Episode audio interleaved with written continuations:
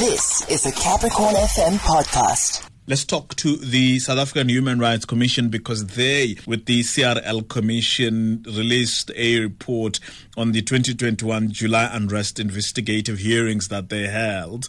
And so they had investigative hearings where they engaged with different stakeholders and parties. And so they were able to come with an evidence based report as to what happened at that time. And for that reason, we're talking to Tshepo Madlingozi from the Human Rights Commission Commission there, just get a sense of what they found, what is being said, what has happened. It's one of the issues that many people would have been interested in, of course, with the political developments linked to that. And uh, Madlingozi is a commissioner at the Human Rights Commission. Good evening and welcome. Good evening and good evening to your listeners. So you released a report today together with the CRL Commission. Just give us background to the that precedes the delivery of the report today. Yes, you recall that in uh, uh, July 2021 uh, were some of the darkest uh, days of uh, in the history of South Africa. More than 350 people killed, many others injured. 50 billion property loss of property. And so, as a Human Rights Commission, we held an imbizo in the aftermath of the unrest in August 2021 to hear from members of the public, you know, uh, what was their experience and what should be done. And what came out of that imbizo in 2021 was that we must hold national hearings in line with our mandate. So we held uh, national hearings in Gauteng, in uh, KwaZulu-Natal, where we received over 50 oral testimonies more than 120 submissions. The president honored our invite to come to the commission to for us to ask him questions about the, uh, his involvement and you know what he did during the unrest. The minister of police came and other ministers. So it was a you know far-going uh, process of investigation of in local inspections, and out of that uh, investigation hearings, we launched the report today together with the CRL Commission, who also had their own separate hearings. Mm. So that was the, the background to it. And as part of the investigation, what were you investigating? What were your focus areas? Yes, we were mainly uh, looking at four uh, areas in terms of our terms of terms of reference. The one uh, question that we were asking or what we wanted to find out what were what were the social, economic, spatial and political sectors that were prevalent at that time and that might have caused the unrest. Number two, we looked at the allegation of racially motivated killings and attacks that happened, especially in KwaZulu-Natal. Mm. Number three, we looked at, you know, the role of the law enforcement uh, uh, agencies. Mm. You know, what were the lapses and why did they not act the way we expected them to act? So that is a security cluster. Mm. And then lastly, broadly speaking, we looked at the causes of the July unrest, broadly speaking. Okay. So those were the four areas that we focused on. Yeah, yeah. What were the causes from your findings? So there are two main findings from our investigations and our uh, and our hearings. One is that there were definitely an instigation mm. of the unrest that they were, in other words, orchestrated. We found well, you know, uh, resourced, highly networked, you know, groups that really instigated and orchestrated this uh, unrest. But unfortunately, given the limitation of our investigating apparatus, we were not able to find out who those people were mm. and what really motivated. Them. But evidence is very clear that these unrests were definitely orchestrated. Mm. The second one is that we find that there were primary actors and secondary actors. Mm. Primary actors being those that I've just mentioned now, who were the instigators. Mm. And the secondary uh, uh, actors were those who that we saw on our television screen and in newspapers and so forth, who were looting in the shops, who were blocking roads and so forth. Those were the secondary actors who, in our findings, were mobilized by the primary instigators. Were you able to find or whether the investigation extends to the motives of the primary instigators? No, that's what we are recommending very clearly that the SAPS must intensify its investigations mm. into the the main motivation behind the orchestration. I mean, what was not you know, it, it is true that the unrest happened, you know, coincided with the arrest of the former head of state, but we don't find evidence that the orchestration is linked to his arrest. It might well be, but we don't have conclusive evidence. Even the Minister of Intelligence, when it came to uh, uh, when they came to uh, the commission, they couldn't present that evidence. Mm. You know. Secondly, we find that, of course, you know, this was a time of COVID lockdown. Mm. You know, a lot of people out of uh, work, a huge trust deficit between the state and citizens in mm. the way the state handled the pandemic, mm. but also issues of corruption that led to a lot of dissatisfaction. Mm. So those social economic conditions related to poverty and extreme inequality became easier for the secondary actors to be mobilized so that they can, you know, express their dissatisfaction mm. with the state. Yes. Okay, and and and so as you said, there were other areas of your your your investigations, as as it were, uh, the role that uh, the security apparatus were supposed to play or played, and and yes. so talk to us about those other areas. Yes, so there was definitely a lapse in uh, security uh, workings during that time. There's no doubt that our security agencies could have done more in terms of intelligence gathering to, you know, to anticipate mm. the magnitude of this uh.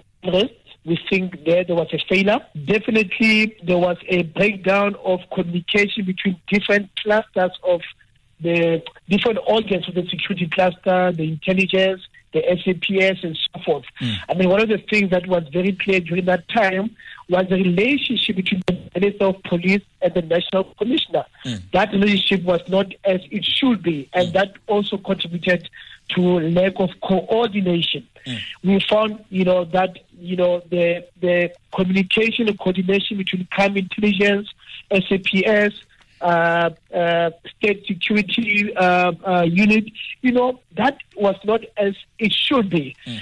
And at a very local level, especially here in KwaZulu-Natal, mm. we found that in some police stations there was a breakdown of simple things like language communication. Mm. That, you know, especially in Phoenix, where most of the police officers were Indian South Africans, and most of the victims were so-called African people, and there was a basic language barrier between yeah. the children. So from the top right to the bottom, yes. the security cluster could have performed better. There's no doubt about that. Yeah, and I'll circle back to the issue around Phoenix. So you find breakdown in communication, not sabotage. No, there, there is, is, is there was so in the first place we find that you know, we make the clear finding that the attacks were racially motivated. You know, that was one of the questions that we had to grapple with. Was this just people protecting their property? So, sorry, you, is, is, that uh, Phoenix? That's Phoenix. I'm okay. now on Phoenix. Okay, I was saying I'll circle back to that, but but you, oh, okay, you, okay, that's yeah, right.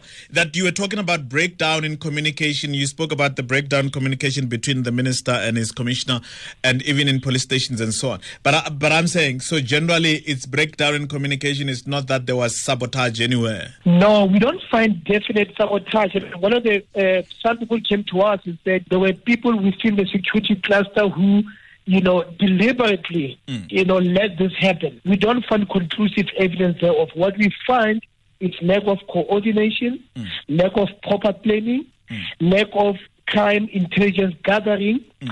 lack of coordination between, you know, the police and community members because it is within communities where you find intelligence mm. and, you know, uh, the relationship between the community uh, policing forums, the crime mm. intelligence, it should be improved. But in terms of whether there were elements within the security cluster who deliberately mm. sabotage, you know, prevention of this act, we don't make that finding. Okay. Just to circle back then on, on Phoenix. So you find very obvious uh, racial tensions there and s- racial motivations in what happened. Yes, yes, no, definitely. You know, in terms of Phoenix and, and what we saw in our television screen and on social media, we, we do find that at the beginning, you know, there were neighborhood groups that were concerned about protecting their property. But then quickly, it, you know, this narrative of swart gevaar, of the black men coming to steal our property, quickly dominated, you know, what happened in Phoenix to such an extent that every black person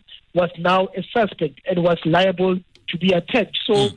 clearly racially motivated, clearly uh, based on entrenched racial tensions in you know, in KZN, you know, uh, you'll know that in 1949, almost the same thing happened. Mm. 36, uh, 36 years later, 1985, mm. in Inanda, same thing happened. And now 36 years later again, in 19, uh, 2021, mm. the same thing happened where you know, this African and Indian relationship and social uh, racial disharmony mm. know, came to the fore again. So definitely racially motivated has to do with issues of you know economic dominance of one group, has to do with spatial you know segregation between the two groups, has to do with the fact that there was never a process of social cohesion and racial harmony between the two groups, you know, uh, from the past incidents. What do you then recommend at the end? So we recommend a number of things. First of all, we are focusing on the fact that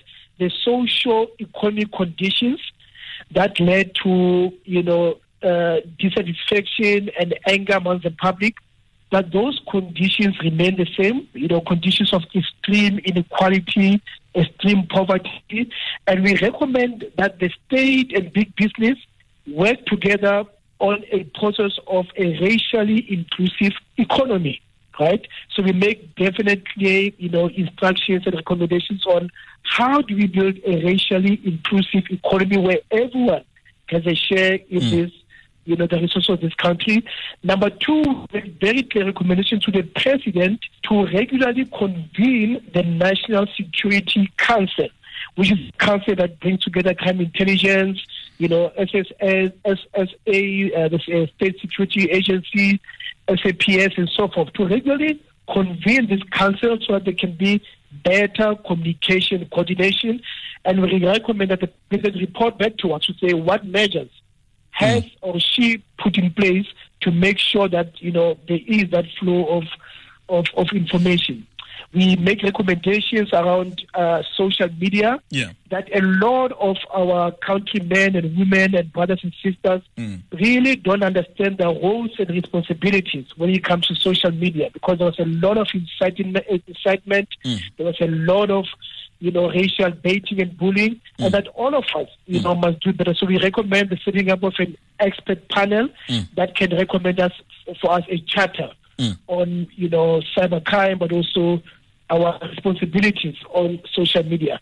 Number three, we recommend that, you know, the SAPS and the security cluster really intensify mm. the investigation into the primary actors. We can't let this go because there are people out there who orchestrated these things and they're still out there. Mm. So we are saying the SAPS who have got the powers and the and the and the apparatus to really do deep investigation, to really investigate and prosecute, and the NPA to prosecute, you know, the primary the primary uh, uh, uh, actors. But we also recommend that the security cluster, you know, do its work in a victim-centered way. You know, there are people who have lost their breadwinners, their mothers, their fathers, their children, and those people should not be forgotten. So that when we prosecute and we investigate the primary actors, there must be measures put in place to support victims to be able to institute, you know, damage uh, uh, lawsuits if they want to, but that they can also get compensation for what has happened to them. And then, uh, uh and then, and then, lastly, you know, we in last year we set up a initiative called the Social Harmony through National Effort Shine, mm. which is an ongoing, you know, uh, initiative which is going to roll out programs and okay. activities to yeah. foster social harmony and social cohesion mm. at the local level. Okay. Well, thank you very much. We appreciate your time. Thank you so much. That was a Capricorn FM podcast. For more podcasts, visit capricornfm.co.za.